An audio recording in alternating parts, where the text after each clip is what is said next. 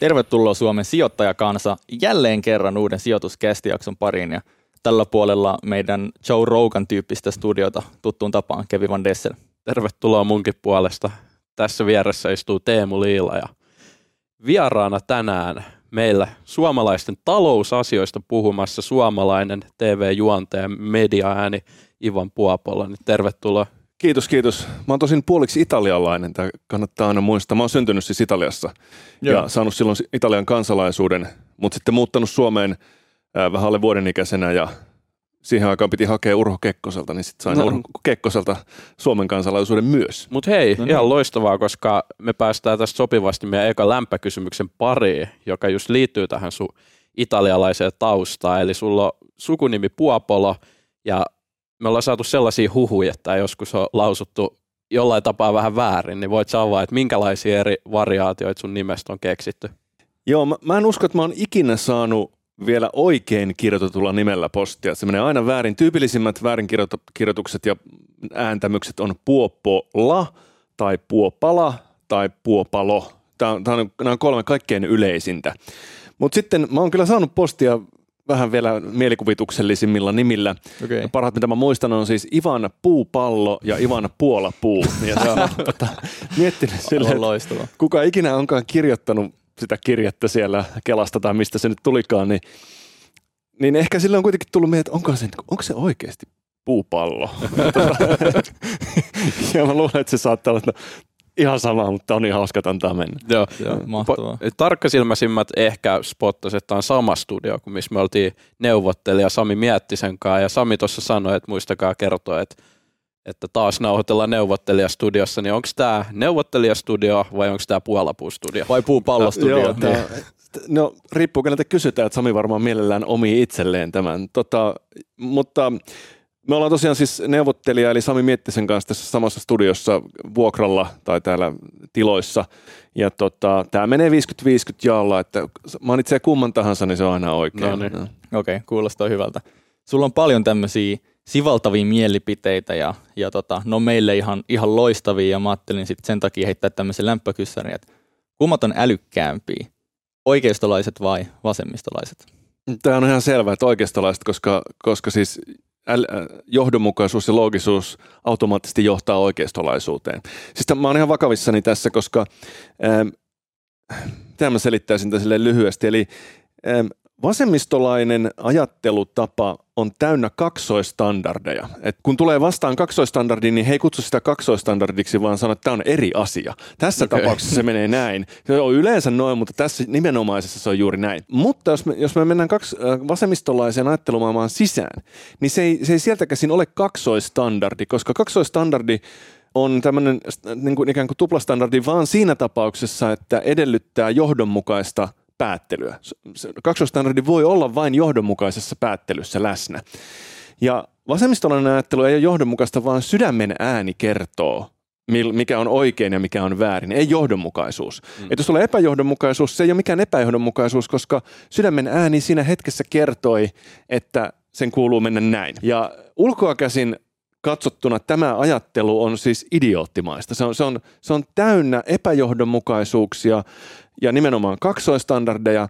Ja kaksoistandardi on sen takia tärkeä, että, johdonmukaisessa päättelyssä, kun me törmätään kaksoistandardiin, niin me, me ei toimita niin, että me yritetään keksiä, miksi se on eri asia, vaan me päättelyä sellaiseksi, että se on yhdenmukaista ja johdonmukaista.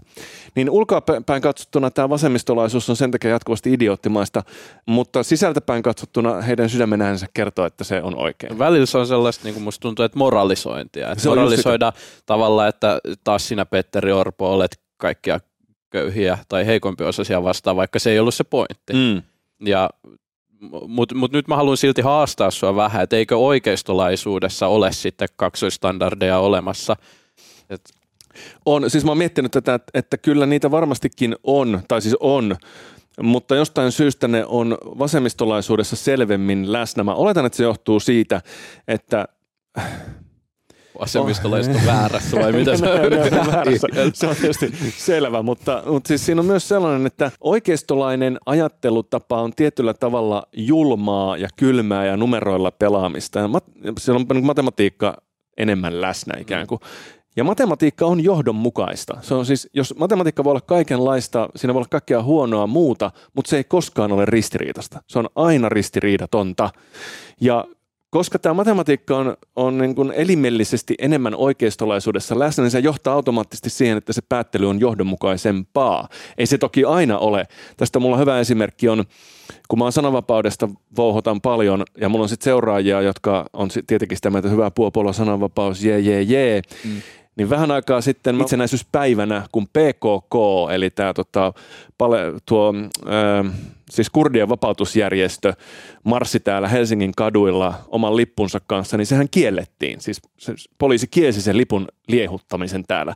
Ja nämä samat ihmiset, jos on vasemmistolainen järjestö ja terroristijärjestöksikin luokiteltu EU-ssa, niin nämä samat ihmiset, jotka niin ponnekkaasti kannattaa sananvapautta, niin oli kuitenkin täysin valmiita kieltämään tämän PKK-lipun heiluttamisen vain siitä syystä todennäköisesti, että sattuu olemaan vasemmistolainen se. Mm. Eli tässä tulee tämä kaksoistandardi sitten sieltä käsin.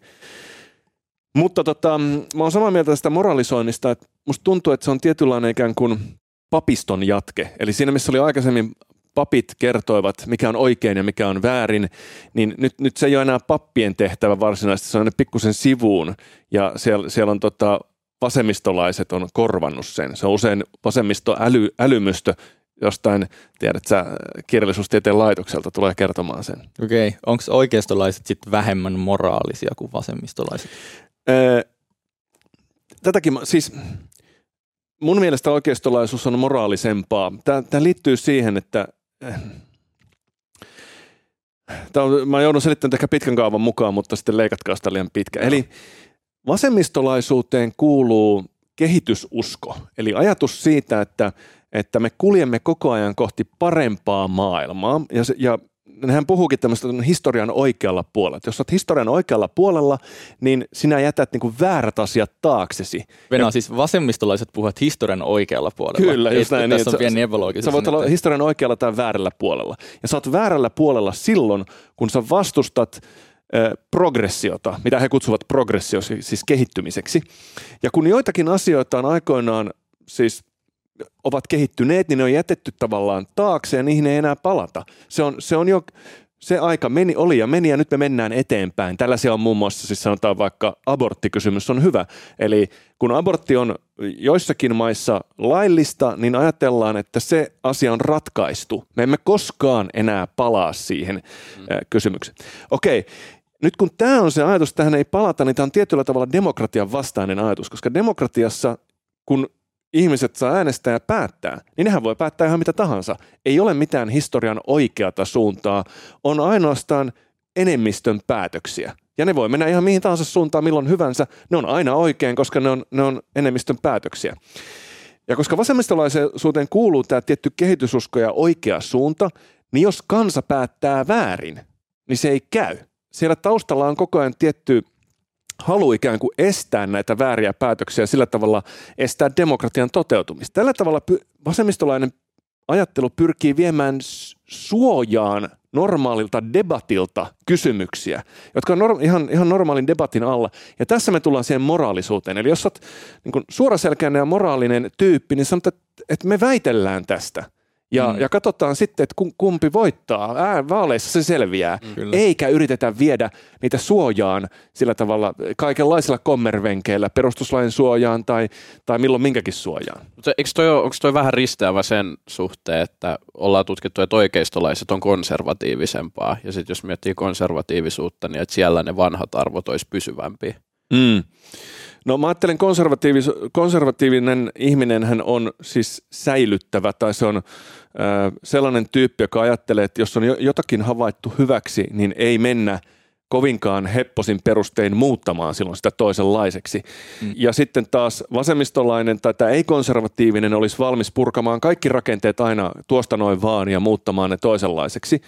Tämä on se mielestäni ytimellinen ero, mutta se ei sinänsä liity ehkä oikeistolaisuuteen tai vasemmistolaisuuteen, koska jos menet sanomaan vasemmistolaisille, että hei, että tehdään semmoinen progressio, että lakkautetaan Yle, niin on erittäin konservatiivisia. Sitä ei saa missään tapauksessa lakkauttaa. Se on hyväksi havaittu ja siinä pysytään ikuisesti. No niin. Ja nyt meidän täytyy mennä eteenpäin ja Joo. just tuosta Ylestä puheen ollen, niin sä oot ollut paljon just median parissa töissä, Mm. Vaikkarilla ja Ylellä, niin onko sun mielestä tällaiset mediat puolueellisia? On, on tietenkin. Siis ei siksi, että se olisi mitenkään ylhäältä käsin ohjattua, että alkakaapas toteuttaa vasemmistolaista agendaa tai mitään sellaista, vaan sen takia, että toimittajat keskimäärin on.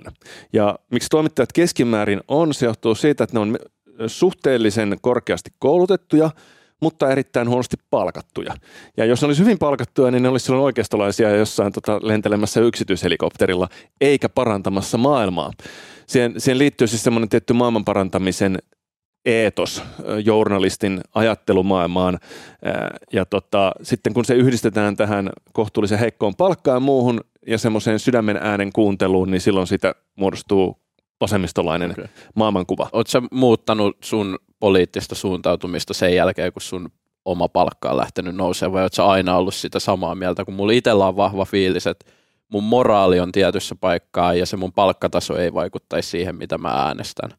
Mä vakaasti uskon tähän, niin onko sulla tämä palkka ohjannut sitä sun? Vaikea sanoa, vaan mä en ole ollut ehkä poliittisesti edes aktiivinen millään tavalla tai valveutunut niin kauan, että mä pystyisin tohon vastaamaan, mutta se on varmaankin selvää, että mun oma asema vaikuttaa kyllä siihen, että jos kuvitellaan, että mä yhtäkkiä mun, mun asema jotenkin romahtaa, sanotaan mun tulotaso tippuisi, mä jäisin työttömäksi ja jotenkin omaisuus katoaisi ja muuta, niin muuttuisiko mun ajattelu siinä vaiheessa vasemmistolaiseksi? En, en, en, kyllä, en kyllä mitenkään pysty uskomaan. En mäkään Ää, pysty, joo, joo. usko. Mutta tota, ää, ei, mä, mä luulen, että se on siis, tämä on kiinnostava tämä moraaliasia siinä, koska siis mun moraali, mä, katson olevani moraalinen, erittäin korkean moraalin oma, omaava ihminen, mutta mun moraali sanoo, että, että yksilöllä tulee olla paljon vapauksia ja oikeuksia, ja niitä ei saa viedä siltä pois. Ja silloin kun se ajatus on tämä, niin siitä seuraa esimerkiksi korkea omaisuuden suoja. Mä ajattelen, että missään nimessä yksityis, yksityisen ihmisen omaisuuteen ei saa puuttua, ja liian korkea verotus esimerkiksi on sellaista. Mm. Tai kaikki verotus itse asiassa on sellaista. Okay. ja, mut, mutta että jo, johonkin pisteeseen saakka se on hyväksyttävää varastamista, sanotaan niin. Okei, okay. jos me hypätään takaisin tuohon mediaan, sä oot ollut eri isoissa mediayhtiöissä duunissa, ikään kuin kurkinut sieltä niin kuin behind the scenes, että mi- miltä se homma oikeasti näyttää. Onko sun mielestä media Suomessa yleisesti ottaen luotettava, ja onko merkittäviä eroja eri mediayhtiöiden välillä, että joku olisi luotettavampi kuin toinen? Öö, siis niissä faktatiedoissa, mitä media välittää, niin media on luotettava. Siis tämmöiset, puhun nyt ikään kuin suurista medioista, eli Mm. mm. Yle, Helsingin Sanomat, MTV ja niin poispäin. Ne on tarkkoja sen kanssa, että suurimmaksi osaksi, että faktat ei ole pielessä.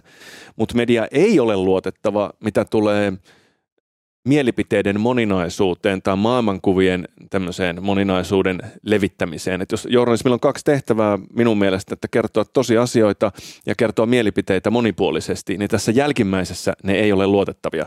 Ne ei kerro monipuolisesti mielipiteitä, eikä kaikkea sitä, mitä saatavilla on. Ja se, se voi liittyä johonkin, mä en tiedä, median keskittymiseen.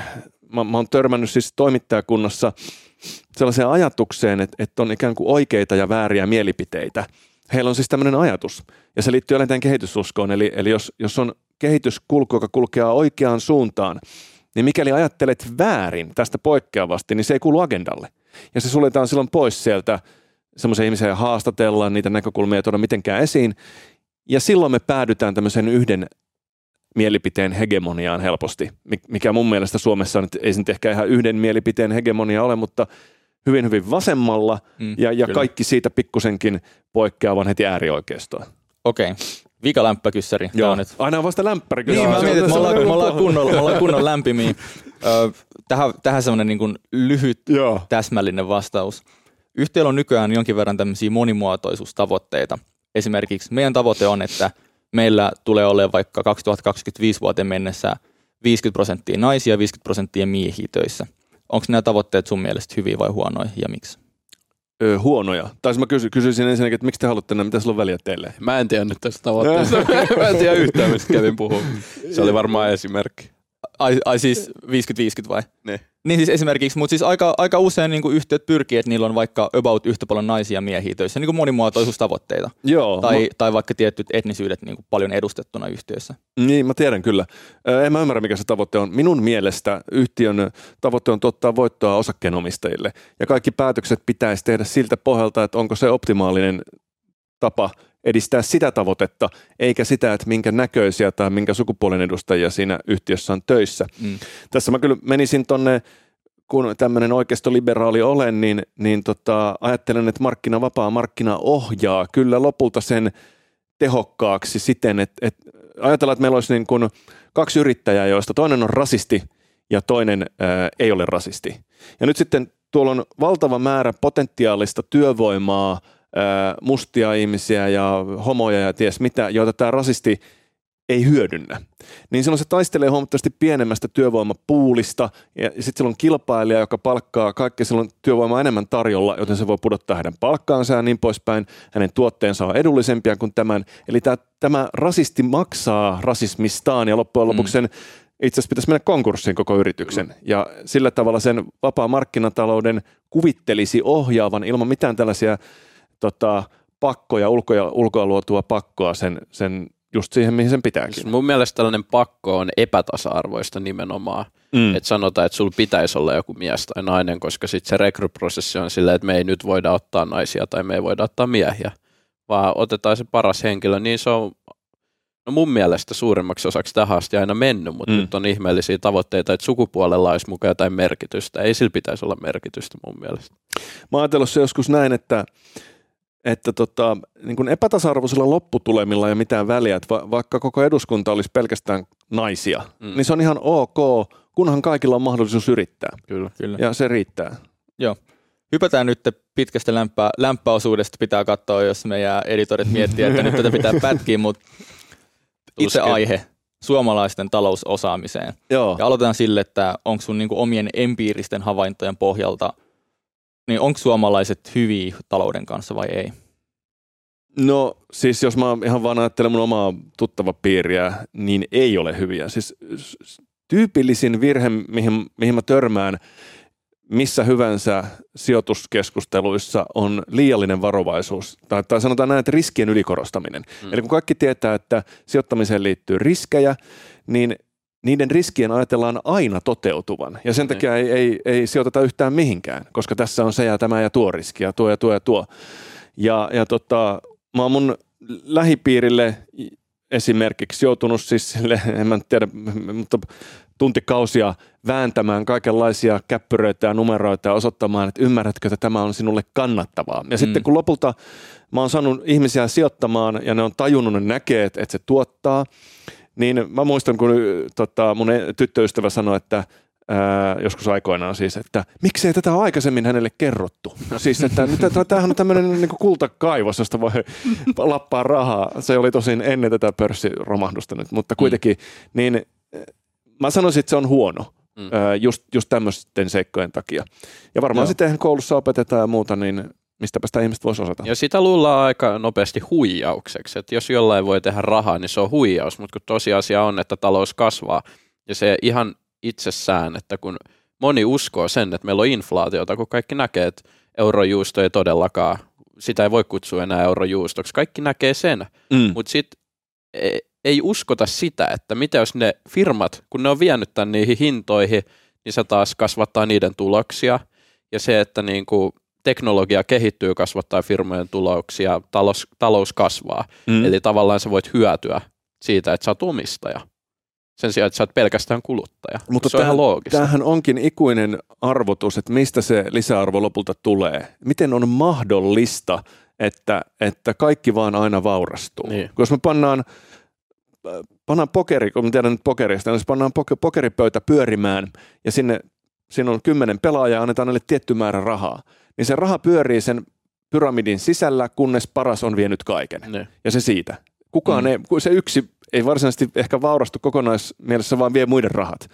Mutta, mutta taloudesta jostain syystä tuntuu tulevan lisää. Koko ajan, että kaikille on enemmän jatkuvasti. Mutta tämä on tärkeä havainto, koska se ei ole nollasummapeli. Niin ja ei ole. ja ihmiset kuvittelee loogisesti, tai niin kuin, jos sulla ei ole tietoa tarpeeksi, niin se on loogista kuvitella, että se on nollasumapeli. Ja silloin, jos mä sijoitan rahaa ja teen, niin se on joltain multa pois, se on Kyllä. huijaamista, on epäeettistä. Et, et se on ehkä semmoinen niin kuin, premissi siellä takana, mikä sitten ohjaa. Mutta mistä se tulee? Se, se, se tulee tehokkuuden, tehokkuuden lisääntymisestä kyllä. niin, Mm. loppujen lopuksi. Tietysti jos ajatellaan, että jossain vaiheessa saavutetaan kenties piste, jos, jossa ei voi enää tehostaa. Kaikki on tehokkainta mahdollista. Mutta mut siihen on varmaan aika pitkä matka. Jos miettii vaikka jotain energiantuotantoa, niin vaikka joku, että energia on M, MC toiseen, niin että kuinka paljon niin kuin massassakin on energiaa, miten me ei vaan saada sitä irti. Kyllä. Meillä on niin kuin ihan niin kuin nano pikkuskriikkinen osa siitä niin kuin energiasta, mikä me voitaisiin käyttää tällä hetkellä oikeasti hyödyntä, niin kuin me hyödynnetään siitä tosi pieni osa. Tai jotain, öö, kuin nopea ihmiset pystyy liikkumaan paikasta paikkaan. On niin kuin hirveästi asioita, että musta tuntuu, että me ollaan vielä aika sille baby step siinä, että kuinka paljon me voidaan vielä tehostaa. Luultavasti ja tek, ainakin toistaiseksi kaikki teknologiset innovaatiot, niin ne tehostaa niin älyttömästi koko ajan mm. Mm. toimintaa. Että tota, mutta se on tietyllä tavalla mysteeri, mutta se kuitenkin on, niin se on. Niin. Niin. Mutta oli jännä, että, että, että tai no, mä en ole yllättynyt, että sä oot sitä mieltä, että suomalaiset on huonoja talouden kanssa, mutta se on jännä, kun Teemu ja minä ei tavallaan jaeta sitä empiiristä havaintoa, vaikka me tiedetään, että suomalaiset on ehkä aika huonoja talousasioissa, Mm. mutta me, me tuotetaan sijoituskästiin, meillä Mm. on suurehko tai suuri sijoittamista kiinnostunut yhteisö meidän ympärillä, ketkä sparrailee näistä asioista. Mä opiskelen tuotantotaloutta, Mm. kauppista, mä olen Kyllä. yliopistossa, porukat sijoittaa, ne on kiinnostunut taloudesta. Niin me eletään vähän niin kuin semmoisessa kuplassa, että ei, asiat menee nyt paremmin ja porukat ymmärtää, mutta todellisuudessa ehkä me vaan siirrytään koko ajan syvemmälle semmoiseen kuplaan, mikä ymmärtää taloudesta.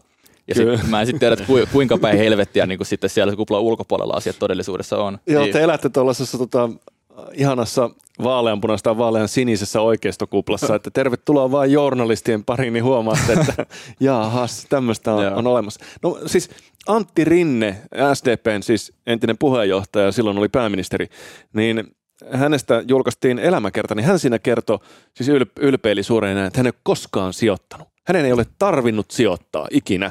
Ja tämä on siis se asenne, me, Mm. mikä... Jussi mikä- Halla, halla itse asiassa sanoi, että mun mielestä osakkeisiin sijoittaminen oli ok, mutta, mutta korkoihin sijoit, niin kuin kor, korkojen avulla rahan tekeminen olisi epäeettistä. Siis valtion, valtion lainoihin vai? vai? Niin, niin. niin vaikka valtio, miksei yrityksen, yrityslainoihin, Niin. niin. että se olisi jotenkin epäeettistä. Ja siinä oli joku ihan niin kuin logiikka taustalla, mutta se kuulostaa mulle ehkä vähän liikaa niin, en niin tiedä, että vanhan, Su- meiningiltä. Suomikin nyt näköjään tarvii sitä lainaa semisti, niin, niin ei sitä kukaan edes lainaamassa Niin. sit, jos kukaan ei saisi tehdä tuottaa. Mun, mun mielestä tollainen niin johtopäätös on, niin kuin, mä en tiedä, että mistä tollaisen voi repästä. Ja, ja mä oon aina ajatellut siis, että, että äh, rahan tekemiseen tai tämän markkinalogiikkaan ei kuulu moraali.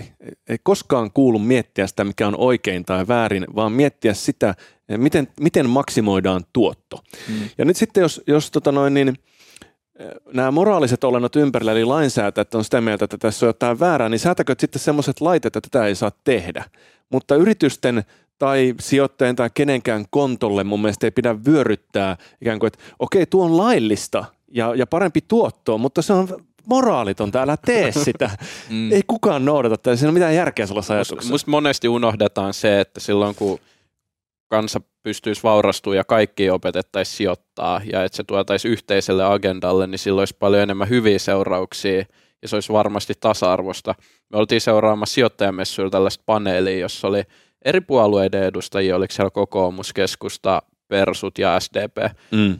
niin en muista sanasta sanaa, joten on pahoillani, jos menee vähän pieleen, mutta se SDP-viesti oli kutakuinkin se, että kun mietittiin osakesäästötili 2.0, pitäisikö sellainen olla, eli olisi vielä nyt, kun siinä on se katto 50 000 euron raja, että pitäisikö se olla vielä, niin kuin, että sitä rajaa ei olisi ollenkaan, kannustettaisiin kaikkia sijoittaa, niin hän taisi vihjata siihen suuntaan, että se ei vetoisi heidän äänestäjiin, jos he kannustaisi ihmisiä sijoittamaan, vaikka sen näki, että hänkin ymmärtää, kuinka fiksusta asiasta oli kyse, koska Mm. tämä SDPn henkilökin oli älykäs kaveri. Kyllä. Oli hyviä mielipiteitä, niin se on niin kuin ikävää, että tavallaan tämä on mun mielestä, missä konkreettisesti näkyy se niin kuin moralisointi, vaikka se lopputulos olisi heikompi. Ja tässä on myös siis sellainen suomala, ehkä siis tämä talousosaaminen on yksi vaan siis numeroiden ymmärtämättömyys ja kaikki tämmöinen just korolle korkoa efektit sun Mm. muuta.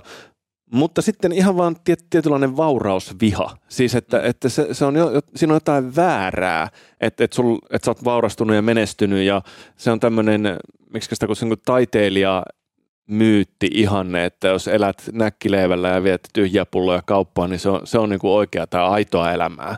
Että jetsetelä lentely ei kuulu tähän meidän hommaan, että Kyllä. Hollywood-sähtien juttuja. Kyllä.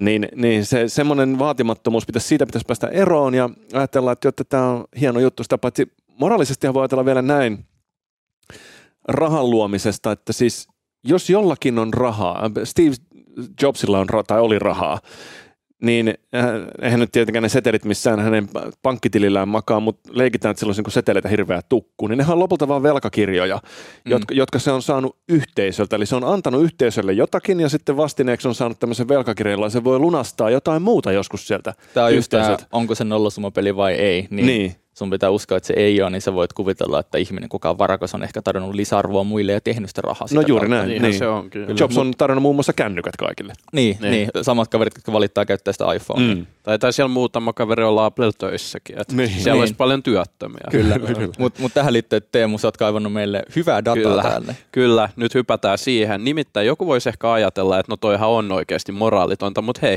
me kaivettiin dataa ihan tässä, että miten suomalaiset nyt käyttää rahaa. Mm. Eli kun me puhuttiin siitä sijoittamisesta, niin itse asiassa tuplasti enemmän suomalaiset käyttää rahaa alkoholiin ja yhtä paljon kuin sijoituksiin menee tupakkaan ja rahapeleihin. Eli me vähän niin kuin tuetaan yhtä ainutta yritystä, veikkausta mm. tässä nyt, tai alkoa. alkoa. Ka- kahta yritystä, veikkausta, niin, veikkausta ja alkoa tuetaan no. paljon enemmän kuin se, että me sijoitettaisiin ja yhdessä vaurastuttaisiin ja nyt moralisoidaan niitä, ketkä sijoittaa. Niin. Mun, on, mun on pakko sanoa tähän, että noi rahapelit, siis ei ole tyhmempää asiaa tässä maailmassa kuin hedelmäpeli. Mm. Kuka helvetti käyttää rahaa hedelmäpeliin? Mä keksin niinku fiksumpia use case jollekin amfetamiinin niinku ostamiselle kuin hedelmäpeleihin, Kyllä. kolikoiden tunkemiselle. Niin siis jos miettii, että sä oot niinku se kone on ohjelmoitu, että sä häviit sillä, niin täytyy olla kyllä vittu juusto, että laittaa silti siihen rahaa.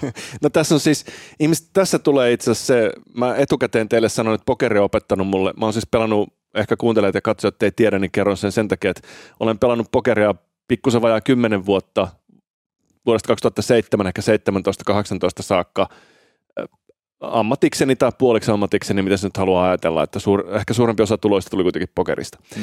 Niin, niin tota, ää, se on opettanut mulle elämästä kaikenlaista ja yksi merkittävä juttu on pitkä aikaväli ja varianssi.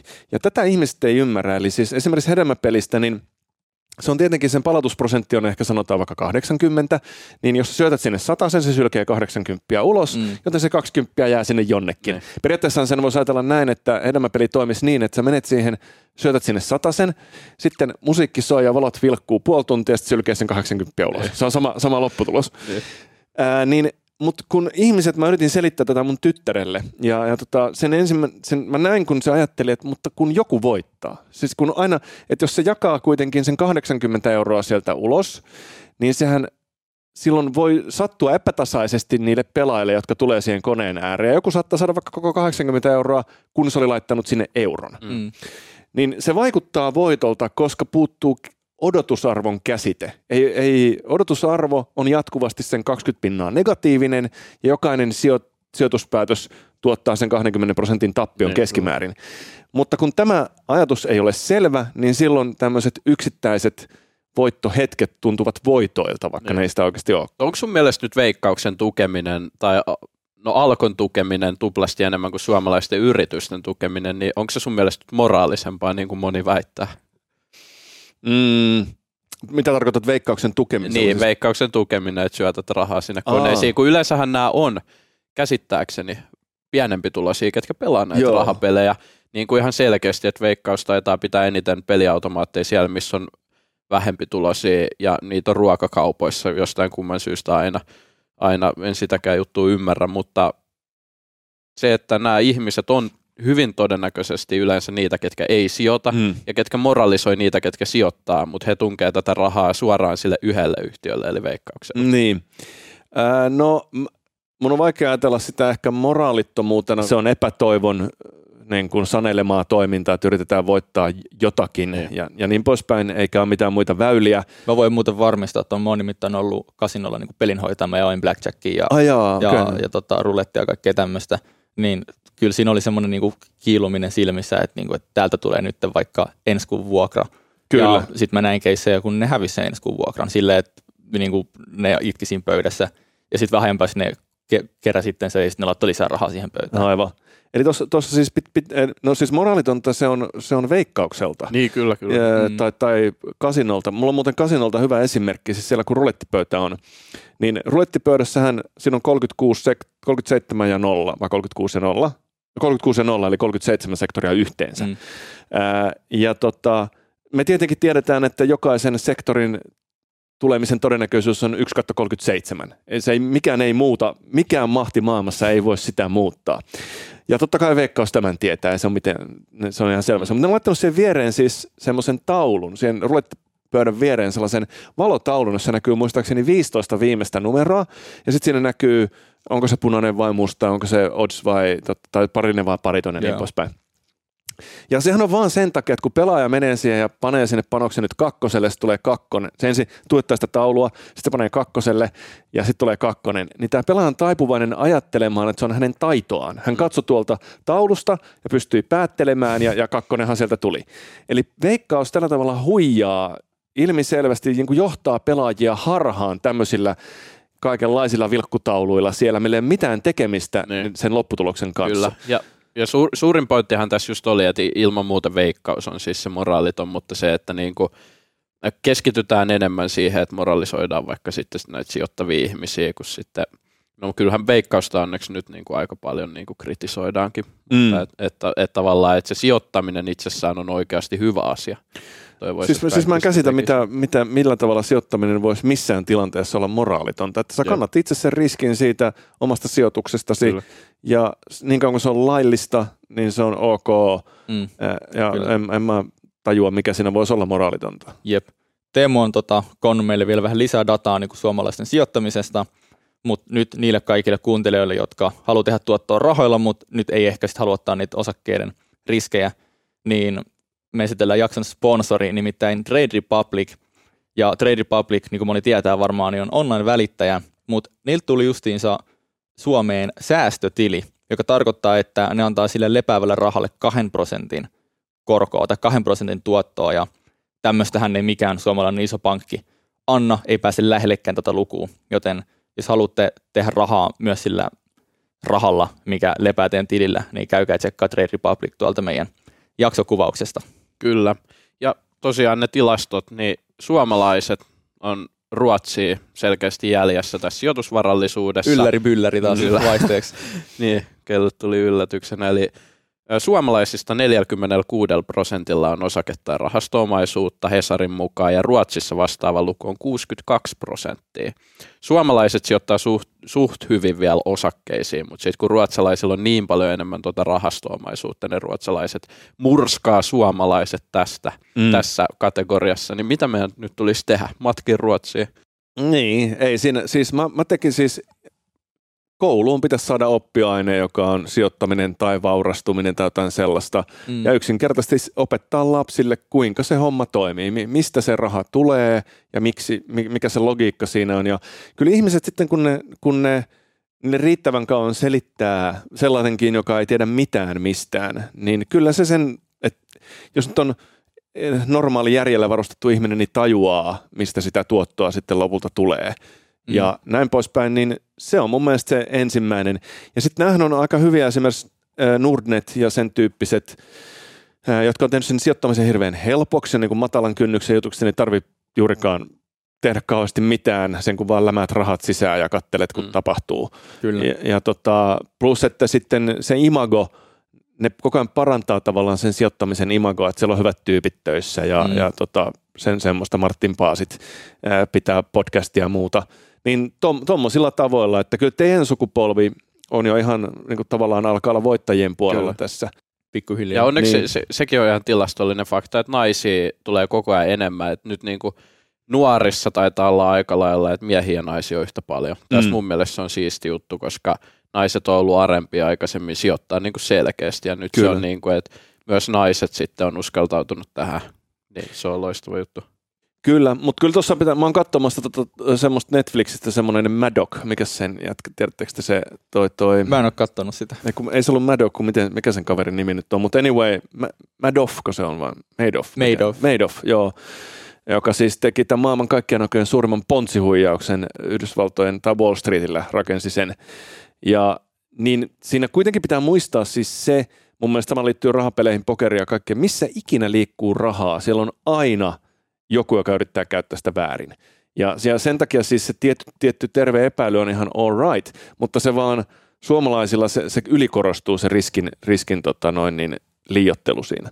Mm. Joo, ihan samaa mieltä löydettiin muuten mielenkiintoinen fakta kaupallisen yhteistyökumppanin Sorterin blogista nimittäin. Tähän nyt kun ollaan otettu vähän tilastoa, että miten Suomessa sijoitetaan, pariskunnat sijoittaa enemmän kuin sinkut. Tämä oli mulle ihan uusi juttu. No, mä en tiedä, Mistä, onko se niin kuin, että kun lyö kaksi, kaksi päätä yhteen, niin ollaan yhdessä paljon fiksumpia. Niin. Ja olisiko se, että sinkuilaiset menee kaikki rahat tota, baariin ja Tinder-profiilin siihen tota, maksulliseen versioon niin, tai jotain. Niin, niin totta, saattaa. Siin, siinä voi olla ihan hyvä logiikka kyllä. Joo. Tota, mainitsit vähän koulut. Koulussa ei opeteta ihan hirveän paljon talous, taloustaitoja, niin varmaan olet sitä mieltä, että niihin tulisi keskittyä enemmän, sitä on varmaan turha kysyä. Mm. Mutta miten? Aina, aina puhutaan, että asiat pitäisi tehdä paremmin, mutta kukaan eikin kerro, että miten ne pitäisi tehdä paremmin, niin Kerro nyt se meille. No siis mä opettaisin yksinkertaisesti sijoittamista ja säästämistä. Eli siis talouden... Millä, millä, millä asteilla, mistä lähtien? Ihan vaikka ekalta luokalta lähtien. Tietysti okay. se pitää silloin se sisältö säätää semmoiseksi, että ne lapset sen ymmärtää, mutta kyllähän se on mahdollista. Mutta onhan meillä nyt jo lukiossa yksi yhteiskuntaopin kurssi ja siellä on yksi aukeama sijoittamista. Vai jaa, se on okei, okay, joo. Vai oliko yksi kappale itse asiassa? Niin, mutta ehkä jotain siis tiedät sen Lego-palikoille, kun sä olet yhden Lego-palikan ja odottelet, vähän aikaa, niin tulee kaksi tilalle tai jotain sellaista. niin, niin, niin tavallaan emme, niin kuin välttämättä ole ala se juttuhan ei ole siinä, että ne ymmärtää, että miten ne laskee jonkun osakkeen käyvän arvon. Niin, vaan, ei tietenkään, joo. Vaan, vaan ehkä justiinsa, koska siinä on paljon harhakäsityksiä ja semmoisia isom, isomman kokonaisuuksien, ko, kokonaisuuksien ikään kuin väärin ymmärtämistä, niin kuin tämä nyt monta kertaa tullut, että onko se nollasummapeli vai plussummapeli, niin, niin jos alettaisiin ymmärtää sitä, että talouden systeemi tuottaa lisäarvoa ja miten se nyt opetetaankaan, mä en ole mikään opettaja, niin sitten ehkä pikkuhiljaa kasaantuu semmoinen ymmärrys, että ehkä se ei ole epämoraalista, että mä annan rahaa, niin kuin, että mä saan jotain yhtiön osakkeita ja sitten ne alkaa tuottaa mulle rahaa ja että, että mä en ota sitä joltain toiselta pois. Niin. niin. Kyllä niin. se on ihan ok ymmärtää aluksi väärin. Mä luulen, että kaikki sijoittajat on ymmärtänyt aluksi, että vaikka osingonmaksu on jotenkin ilmasta hyvää siihen päälle, vaikka todellisuudessa osinko ei luo ollenkaan lisäarvoa muuta kuin sitten, että verot joutuu maksaa siinä. Mm. Että se osakekurssi teoriassa aina putoo sen osingon verran niin se on ihan ok, että ne aluksi ymmärretään hyvin yksinkertaisesti. Siitä kaikki lähtee liikkeelle. Tavallaan, Kyllä. että se voisi lähteä just alakoulussa, että anna yksi legopalikka, niin saat kaksi. Mm. Sellaista niin kuin säästämistä ja sijoittamista. Kyllä. Jotain semmoista, ylipäänsä sen logiikan ymmärtäminen ja sisäistäminen, mistä, mistä siinä on kysymys, että, että varmaan, en mä tiedä miten iso prosentti, mutta erittäin iso, yli 80 prosenttia suomalaisista on ikinä ajatellut koko asiaa. Mm. Että niille ainoa tapa – säästää on siis säästötili, että se mm. pannaan sinne tilille ja, ja sitten niin kuin mä väitän, että su, suurin osa ei edes tule ajatelleeksi tai ymmärrä sitä, että jos et tee rahalle mitään, niin, niin se on tappiota koko niin, ajan. Niin. Sähän häviit rahaa säästötilillä, että se on niin kuin, mun mielestä se on niin kuin suurin riski, mitä on olemassa rahalle, että sitä ei laita mihinkään. Kyllä. Kyllä. Meillä oli yläasteella, meillä oli itse asiassa, mutta oli aika spessu keissi, meillä oli opettaja, joka sitten YH-tunnilla – kertoi meille, että heillä on niin osakkeita olemassa ja niihin voi sijoittaa ja tätä ne suunnilleen tarkoittaa. Ja sitten me mentiin meidän tietokoneluokkaan, koska mä ilmeisesti sen verran vanha, että oli vielä tietokoneluokkiin, mä en ole varma, että onko se enää mikään juttu. Mutta sitten oli semmoinen nettisivu, että me voitiin ikään kuin leikkirahalla ostaa niitä osakkeita ja sitten me päätettiin, että mä ostan tota ja tota ja sitten me katsottiin yli ensi tunnilla, että miten oli pärjännyt. Ja siinä kohtaa, se oli musta tosi mielenkiintoista ja vähän niin kuin iskosti semmoista mielenkiintoista aihetta kohtaan, niin – mun mielestä tommosia pitäisi olla paljon enemmän ja se ei pitäisi olla, että meillä oli hyvä opettaja, vaan se pitää olla just, että se on rakennettu tähän niin kuin opetussuunnitelmaan. Mm. Mä en mm. tiedä, että silloin kun, silloin kun sä olit nuori, niin mm. oli, oliko silloin mitään niin kuin talouden hallintaan tai sijoittamiseen liittyvää juttu? En mä muista, että olisi koskaan ollut mun koulu uralla missään kohtaa mitään puhetta mistään talo, talouteen liittyvästä. Että tota, mä oon kaiken, siis kaiken, mitä mä olen, olen taloudesta ikinä oppinut, on pokerin kautta. Ja se liittyy ihan vaan siihen, että kun mä pelasin pitkään pokeria, niin siellä, siellä pyörii sellaisia ihmisiä. Ne on sijoittajia ja ne on rahan kanssa jatkuvasti tekemisissä.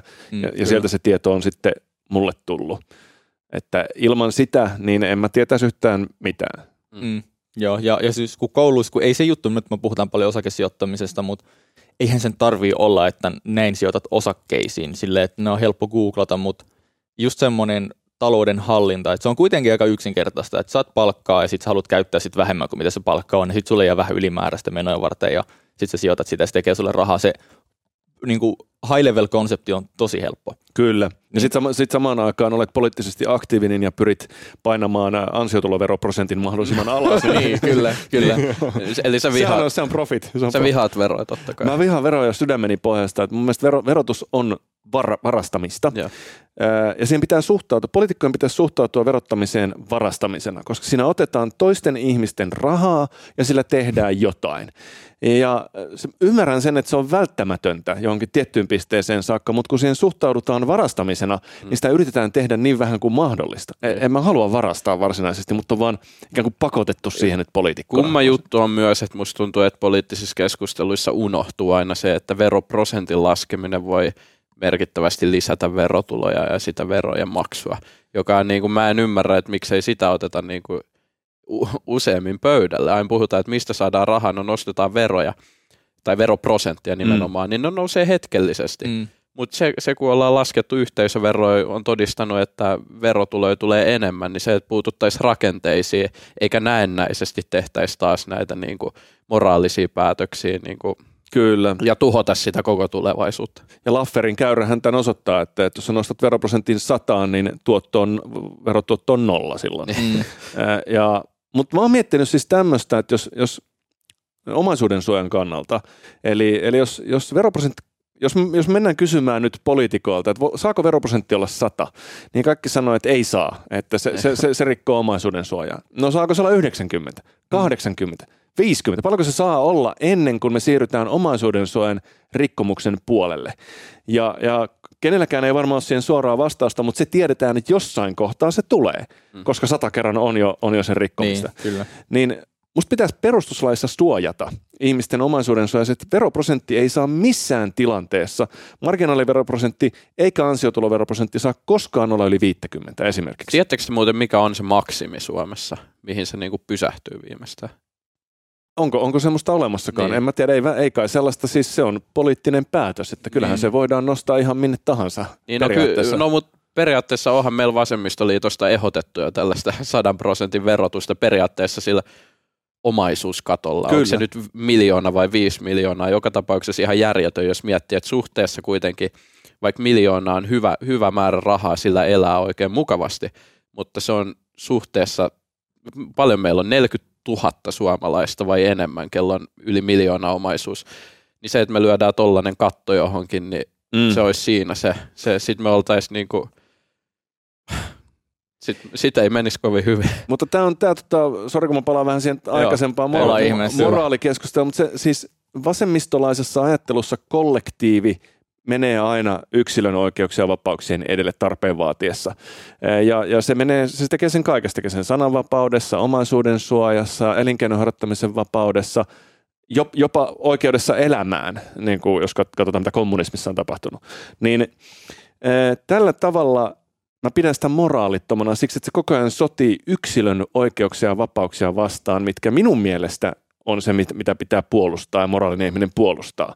Mm. Ja ne tavallaan on aina valmiita tinkimään siitä, koska heidän ajattelussaan kollektiivi on tärkeä, yksilö ei ole tärkeä. Mm. Joo, miel- mielenkiintoista. Tuohon, se meidän yksi ekoista kyssäreistä, että kumpi on fiksumpi ja sanon, että siitä varmasti, että no totta kai oikeistolaiset.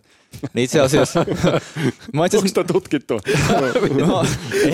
Kohta sä vedät sen. Joo, en, en, tutkittu, joo. En, en vedä tilastoja, mutta siis mä oon vähän miettinyt tota, koska jos mietitään vaikka erilaisia talousasioita ja, ja mitä nyt niin kuin vasemmistolaiset ja oikeistolaiset täällä pallottelee keskenään, niin mun mielestä tosi usein se oikeiston mielipide on niin kuin objektiivisesti oikein.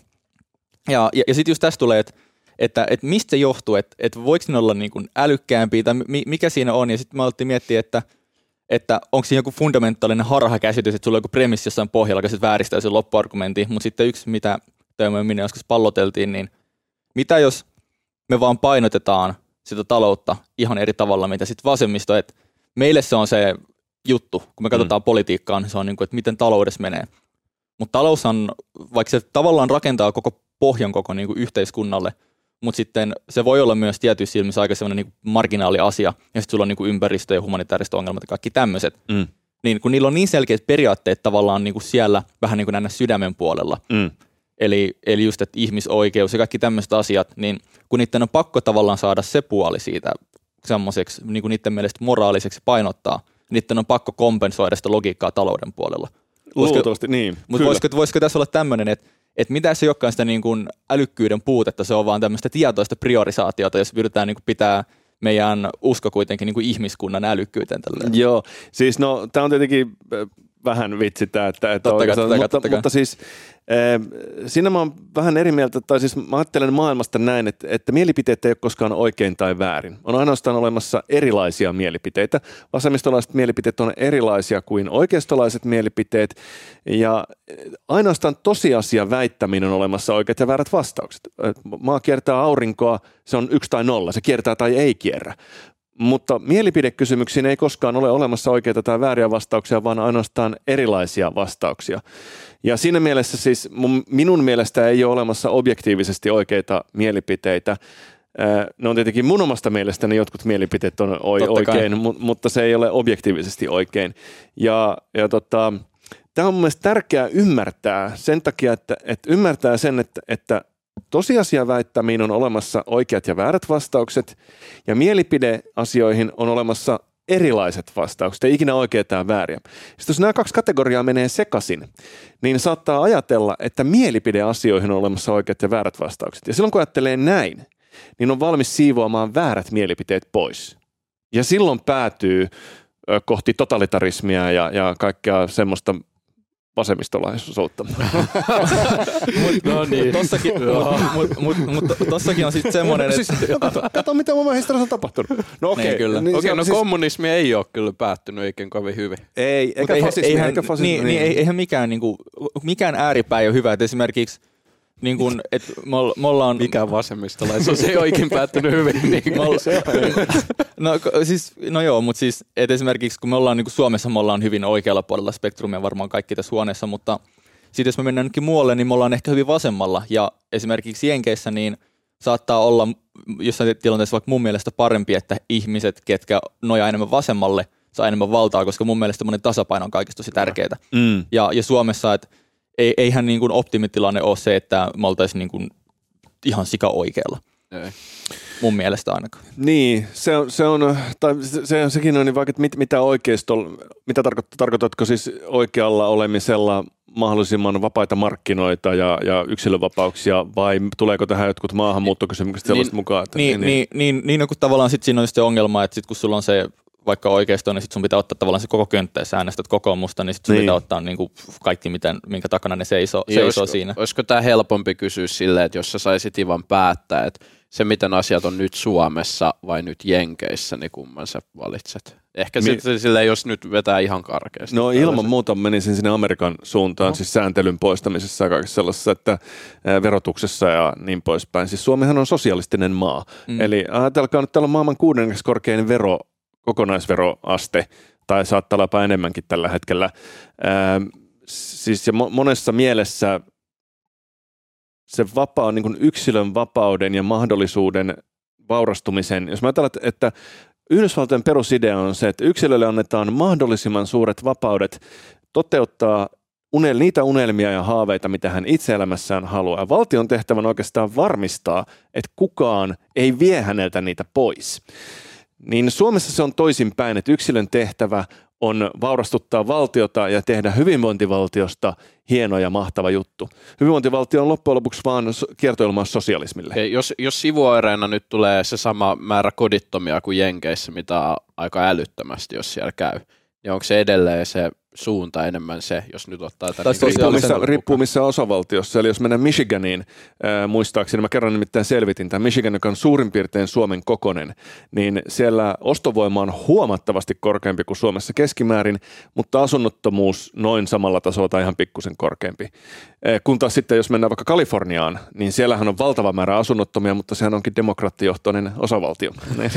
Onks va- mä, mä en tiedä. Vasemmisto on väärässä Ivanin mielestä selkeästi. Joo, kyllä. Mulla oli ehkä joku pointti, mutta mä, mä oon saattanut, saattanut unohtaa se jo. Mutta Joo, siis niin oikeistolaisuuden se, se, aina se ongelma on tietenkin se, että mitä tehdään niille, jotka ei pärjää siinä kovassa, järjettömässä, älyttömässä kilpailussa. No Mm. tietenkin me autetaan niitä ihmisiä, jotka ei siellä pärjää, mutta vain niitä ihmisiä, jotka ei pärjää, eikä niitä, jotka pärjää jotenkuten. Ja, ja Suomessa autetaan niitäkin. Nythän tämä on loistava esimerkki, tämä sähkötuki esimerkiksi, joka nyt jaetaan Mm, tuosta noin kyllä. vaan. Minäkin saan sitä sähkötukea. Niin. Tarvinko? En varmasti tarvitse, mutta sieltä se vaan tulee. Mähän en edes pysty luopumaan siitä. niin myös mietin, että voiko se vaan antaa sen pois silleen, että sä lähetät se johonkin oma vero ja sitten että pitäkää itsellään, Ei, sitä ei voi tehdä, koska se on sidottu sähköyhtiöön. Sitä, että sähköyhtiö tekee sen poiston sulla seuraavassa laskussa. Okei. Niin se, se menee väkisinkin. Ja kaikki maksaa taas sen yhdessä. Mm. Et, et, voithan Niin. niin. sä hyvä poseerata, että sä laitat kaikki hyvän tekeväisyyteen. Sä niin se vastaava, su- vastaava summa, Niin, niin, niin, just niin, silleen, niin. tietysti voisi tehdä. Joo, niin. Sä Niin. saat pari vasemmistolaista Twitter-seuraajaa, ne ensimmäiset.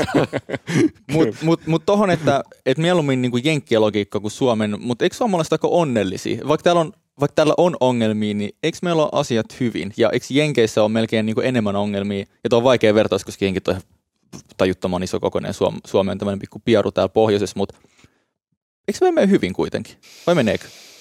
No kyllä, kyllä. Kai meillä siis ihan, ihan hyvin menee, ei siinä mit, mitään, että ei, ei tämä mitenkään mikään tota, siis keskitysleiriin verrattavissa oleva kammotuspaikka ole.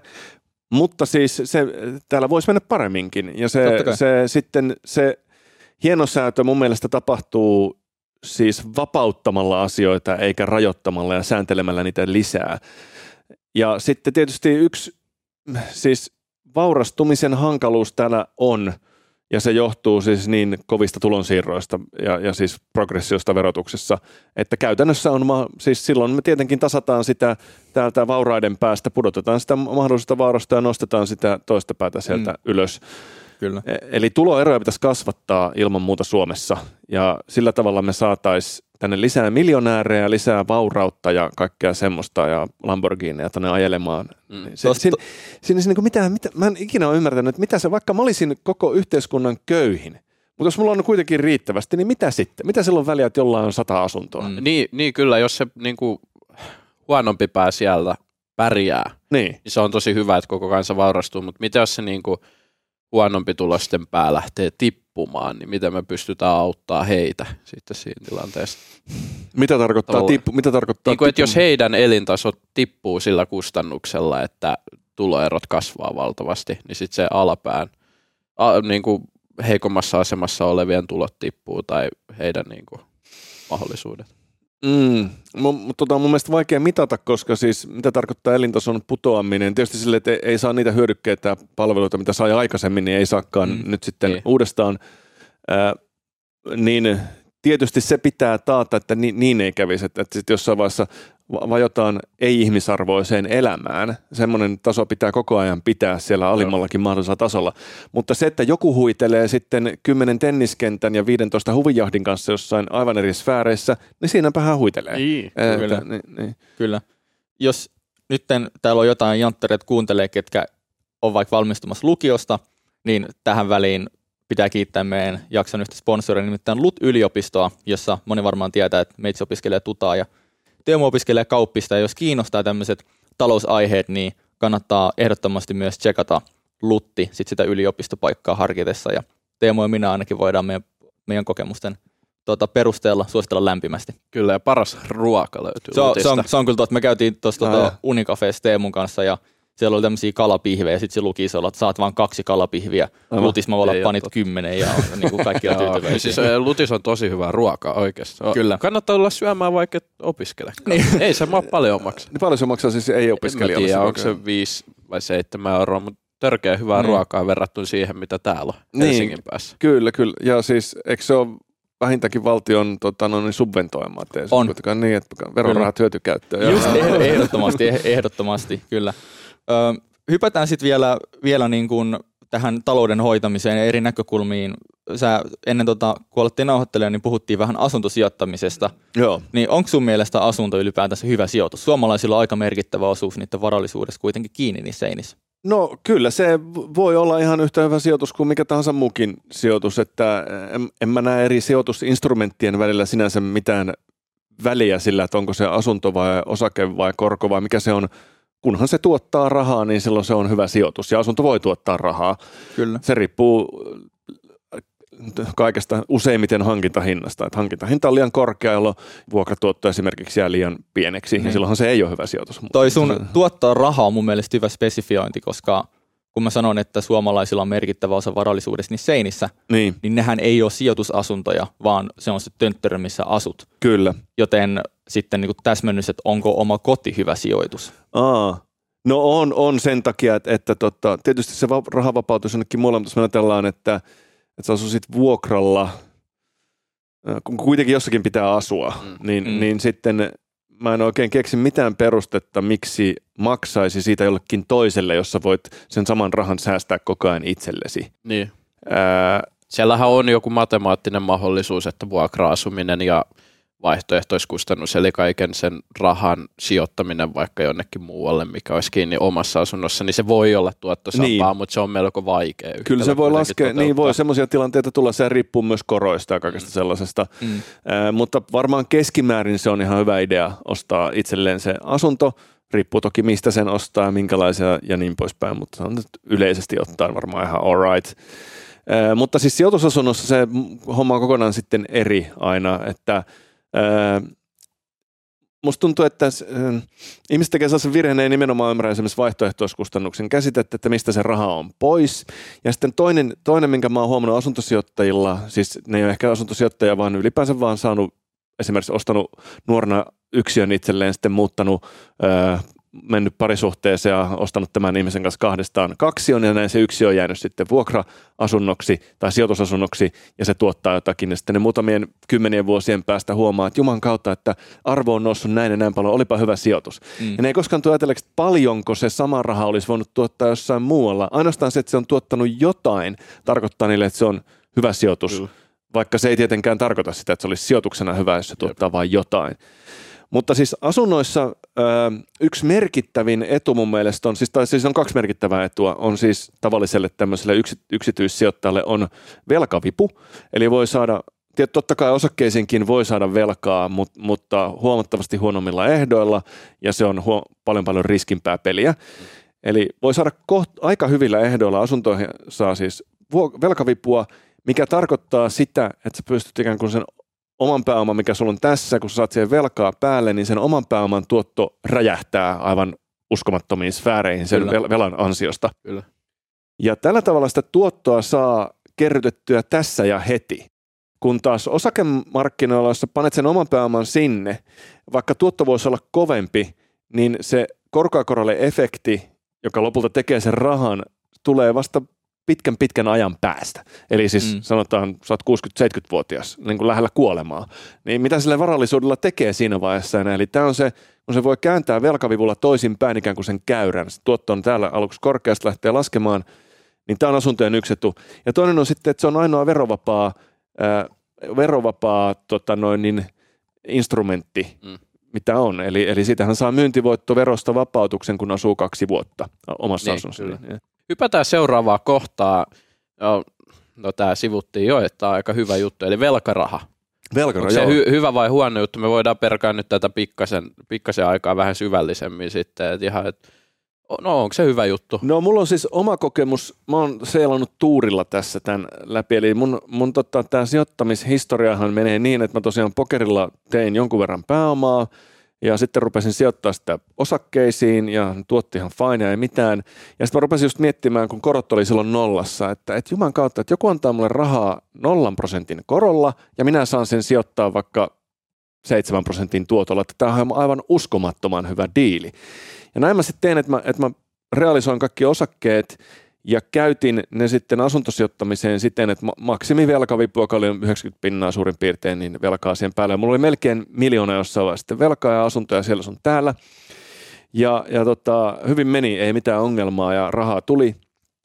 Ja sitten mä realisoin ne asunnot muista itse asiassa sen, sen takia, että niissä velkaaste putosi liian ma- matalaksi. Mm. Eli kun tullaan sen, sinne 50 pinnan velkaasteen kiepukoille, niin minun mielestä silloin oman pääoman tuotto on liian pieni ja pitää tehdä jotain, kun realisoida se asunto tai ottaa lisää velkaa ja, ja jotain. Niin mä realisoin ne asunnot juuri ennen tätä, kun nyt ne korot lähti nousuun. Okay. En mä edes tajunnut Oho. sitä itse, eh, että kuinka suurella riskillä sinne itse asiassa mentiin koko ajan – koska mä en ollut ikinä elänyt muussa kuin nollakorkoympäristössä. Mm, en mä kyllä. tiennyt sitä. En mä edes tajunnut, että ei tarvitse nousta kuin kolmeen neljän pinnaan korot. En mä olisi ollut mitenkään kusessa, mutta tuottohan olisi niin kuin romahtanut saman tien. Aika mielenkiintoinen, että sä oot vielä meitä vanhempi, kun mekin voidaan sanoa, että me ollaan eletty aina nollakorkoympäristöä. Säkin niin. voit sanoa, että sä oot elänyt aina, että no on oikeasti ollut semi pitkään. Joo, totta kai mä oon elänyt silloin, kun on korot ollut vaikka 15 pinnaa, mm. mutta ei se ole koskettanut mua mitenkään. Niin, kyllä. Niin, ollut lapsi silloin. Mut, mutta tota, mä oon toisaalta nähnyt sen mun vaikka vanhemmista perheessä, mitä se on aiheuttanut. Sehän aiheutti siis talon menemisen ja muuta kaikkea semmoista. Että, mutta siis joo, eli, eli velkaraha on totta kai hyvä, mutta sinne pitää ymmärtää, että siihen, siihen mitä enemmän velkaa, sitä kovempi riski aina on. Että, että, eihän sijoitusinstrumenttien välillähän ei ole mitään muuta eroa kuin riski ja verokohtelu. Kyllä. Ja, ja kun kasvatat vero, riskiä, niin saat kovempaa tuottoa, jos pystyt pyrit saamaan matalamman verokohtelun, niin saat kovempaa tuottoa. Mitään muuta eroa Kyllä. ei ole. Yksi itse asiassa aika tärkeä pointti tuohon, kun sä oot nyt selkeästi kertonut sun niin kuin tästä poliittisesta suuntautumisesta. Ei varmaan kellä ole epäselvää, että oletko oikealla vai vasemmalla, mutta yleensä niin kuin oikeistolaisia tai sijoittavia ihmisiä niin kuin puhutaan etuoikeutettuna ja että kaikki on saatu eikä mitään ole tavallaan ansaittu, niin sä et ole ilmeisesti, tai mä, mä oon käsittänyt, että sunkaan taustat ei tosiaan ole ollut niin kuin tällaisia etuoikeutettuja, vaan sä oot oikeasti niin kuin grindannut itselle sen, ja sä arvostat sitä, mikä sitä sanotaan, kun on lähtökoht, lähtökohtien tasa-arvo tavallaan. Että. Mm. Joo, kyllä. Siis mullahan on, tota, äh, mähän on suorastaan uhri tässä. Äh, maahanmuuttaakin vielä kaiken lisäksi. Niin mutta joo, siis mun lapsuus ei tosiaankaan ole ollut mikään, mitään niinku ruusulla tanssimista. Et se on aika, sanoisin, tai sanotaan nyt näin, että, että jos syntyy Suomeen tai saa asua Suomessa, niin on joka tapauksessa 0,1 prosentissa mm, silleen, ma- maailman, maailman kaikista ihmisistä. Mutta Mut sä et syntynyt Suomeen. Niin, en, niin mä nyt Italia, että mm. se on vielä parempi, kuin velkaraha menee sinne päin, tämä tota, EU-velkaraha. niin, mutta siis, äh, joo, eli tosiaan mun lapsuudessa asiat ei ollut mitenkään kauhean hyvin, että, että tota, mutsi oli ihan full-time alkoholisti, kuoli etanolin yliannostukseen itse asiassa sitten lopulta. Ja, ja tota, sitten mun isäkin on ollut, hänkin on jo kuollut, siis oikea isä, mutta hän oli mielisairas, siis ihan oikeasti mielisairas. Ja kaikenlaista tämmöistä, että se ei ole mitenkään ollut stabiili, mm. Eik, eik, enkä mä ole saanut mitään, mitä mä kutsuisin sitä tämmöiseksi intellektuaaliksi pääomaksi sieltä ikinä. Äh, Tämä voi olla vähän niin kuin heavy-versio, se ei ole ihan näin hirveätä kuin se kuulostaa tässä, mutta kuitenkin ei, ei sieltä mitään ponna, ponnahduslautaa ole tullut. Ja, ja tota, onnekkaiden sattumien ja sitten ehkä osittain oman niin kuin menest, no, omien avujen kautta, niin sitten mä oon saanut lutvittua asiat johonkin suuntaan, mutta se, se pointti ehkä tässä on se, että, että se on täysin tuurilla seilaamista. Että jos, jos ei tule sitä benefittiä sieltä lapsuudesta, niin mä olisin ihan yhtä hyvin voinut päätyä siis hautaan tai vankilaan 25-vuotiaana. Mm. Ei, ei se ole mitenkään ollut poissuljettu vaihtoehto. Et itse asiassa tässä se, mitä on käynyt, niin mun yliopistoon pääseminen, pää, pääsin yliopistoon joskus parikymppisenä, niin se on muuttanut sen koko, koko tota elämän suunnan – Okay. Ja sekin on valtion aikaansaannosta, että jos, jos olisi tämmöinen jenkkisysteemi itse asiassa, missä mennään stipendeillä ja muilla, niin eihän mulla olisi ollut mitään mahdollisuuksia. No niin, niin kyllä. Onko, mitä sieltä, siis, että isän murhaa tehdään tässä tuota vasemmistolaisuutta. Niin, sieltä, sieltä tuli sitä vasemmista myönteistä yes. niin. vähän kuitenkin. On siinä siis on hyöty.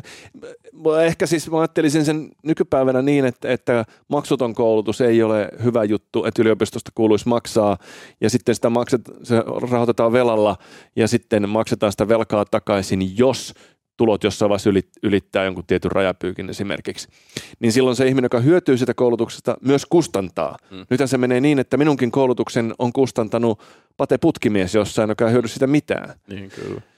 Eh, mutta siis joo, joo niin äm, en mä ajattele, no siis voihan jotkut olla etuoikeutettuja jossakin suhteessa ja, ja, ja sitten jossakin muussa suhteessa taas ei. Se on mahdoton ikään kuin niin monen muuttujan yhtälö, että ikinä saada sitä selville, mm. missä suhteessa sä oot etuoikeutettu ja takaoikeutettu ja mitä ikinä oletkaan. ihmiset on jossain asemassa ja sitten ne syntyy erilaisilla henkisillä kyvyillä, eri ulkonäöllä, kaiken, kaiken maailman jutuilla. Sattumakin vaikuttaa siihen vielä.